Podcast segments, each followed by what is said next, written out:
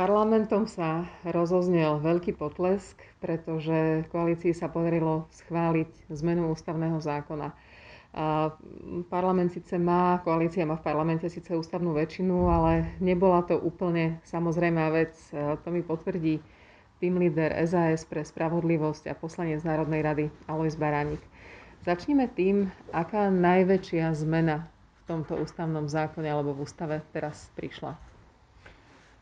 Určite je to zriadenie Najvyššieho správneho súdu, ktorý bude mať postavenie naroveň s najvyšším súdom a teda sa mu vyhradia určité právomoci, okrem iného aj rozhodovanie v disciplinárnych veciach sudcov a prípadne, ak sa tak rozhodne, aj iných e, súdnych funkcionárov. To znamená, že je to taký prvý veľký krok k tomu, aby na Slovensku právny štát nebola už len teória, tak ako sa to stalo za posledných e, niekoľko rokov vlád Smeru? Myslím, že tá definícia, že je to prvý krok, je správna. Ešte okrem e, zákona o reforme súdnictva je potrebných viacero ďalších krokov a tak e, uvidíme, ako sa tie podaria, ale naozaj toto je prvý a najdôležitejší krok na ceste k právnemu štátu. Na tomto zákone si sa do veľkej miery podielal aj ty. Môžeš popísať ten proces, ako to vyzeralo, keď ste sa schádzali skupina ľudí na ministerstve spravodlivosti a riešili ste veľmi dopodrobná túto úpravu tak, aby bola priechodná pre všetky koaličné strany a tak, aby bola hlavne užitočná pre Slovensko? Tak nerád by som preceňoval moje prispenie k tomuto e, výkonu naozaj e, tá hlavná e, ťarcha toho výsledku je na strane ministerstva a pani ministerky Kolikovej, ktorá okolo seba zhromaždila vynikajúci odporný tím. Čo je však patrí k úcti, je, že veľmi dobre naslúchala našim pripomienkam, našim nápadom a že sa naozaj otvorene stávala k tomu,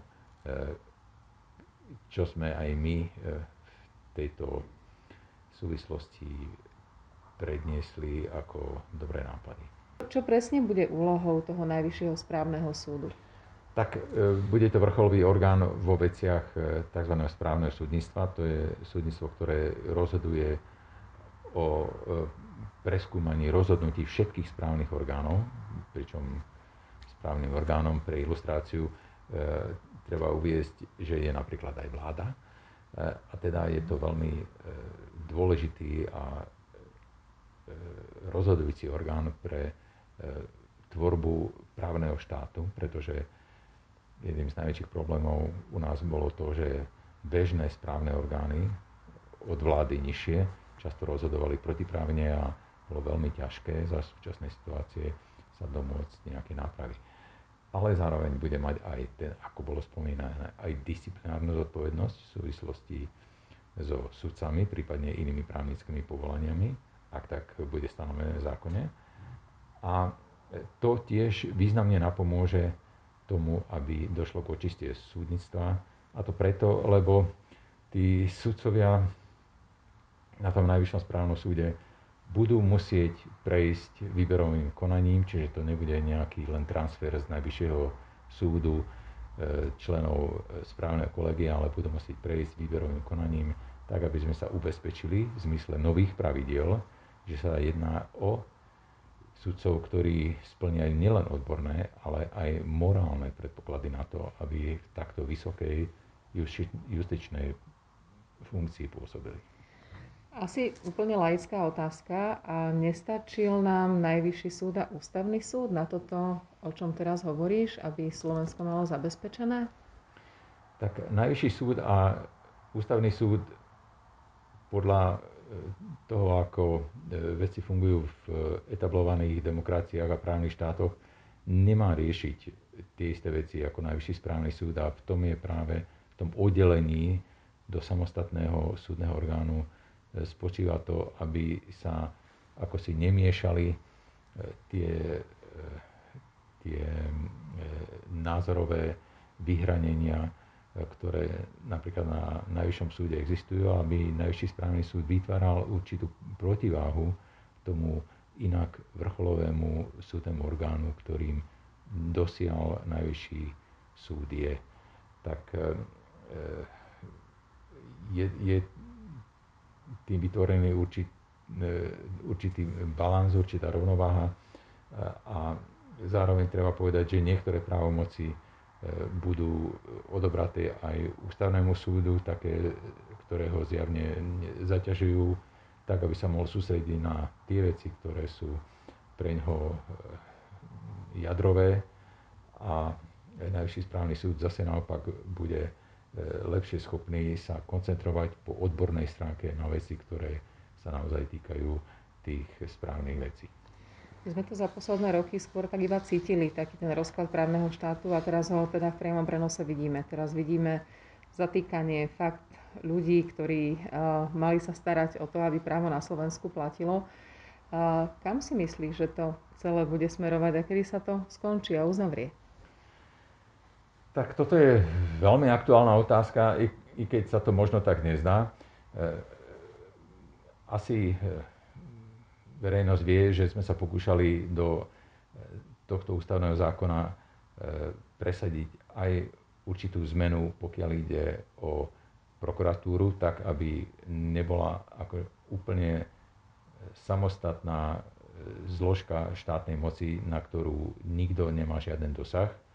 To sa nám predbežne nepodarilo a tak treba povedať, že je spochybnená do nejakej miery e, tá e, deklarovaná snaha o očistenie e, nášho verejného života. Pretože tak ako to je teraz, ešte stále platí, že o tom, či niekto bude trestne stíhaný alebo nebude, rozhoduje prokurátor a nikto iný. A teda, ak sa prokuratúra a jednotliví prokurátori rozhodnú, že niekoho stíhať nebudú, tak to jednoducho tak bude. Mhm. A e, zástupcovia ľudu, volení zástupcovia ľudu, či už v parlamente alebo vo vláde, nebudú mať možnosť nejako vplývať na to, ako sa tie funkcie prokuratúry využívajú. A bohužiaľ je to dôsledok e, nejakej zaseknutosti e, tých, ktorí e, proti tejto zmene hlasovali. A treba zároveň povedať, že tá zmena nevyplýva, alebo potreba tej zmeny nevyplýva z ústavy samotnej, pretože tá je, pokiaľ ide o prokuratúru, ako si neutrálna, pripúšťa rôzne vysvetlenia toho, komu a ako by mala prokuratúra podliehať a ako by mala byť kontrolovaná. Mm, dokonca sa nevylučuje tým ani to, že, že by sa z prokuratúry stalo štátne zastupiteľstvo. Avšak rozhodnutím ústavného súdu, pani Macejkovej, došlo k takej interpretácii eh, ustanovení eh, článkov v ústave, ktoré sa zaberajú prokuratúrou, že prokuratúra je úplne samostatná a že žiaden orgán nemôže zasahovať do toho, ako si svoju funkciu vykonáva. Výsledky toho sme videli.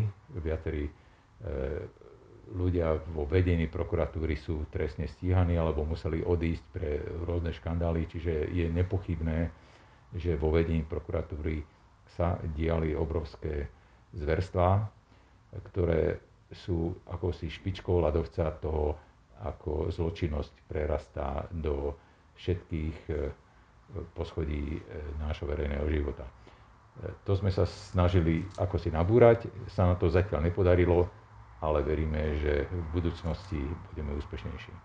Tak to bude teda ten ďalší krok. Ďakujem veľmi pekne. Ďakujem aj ja.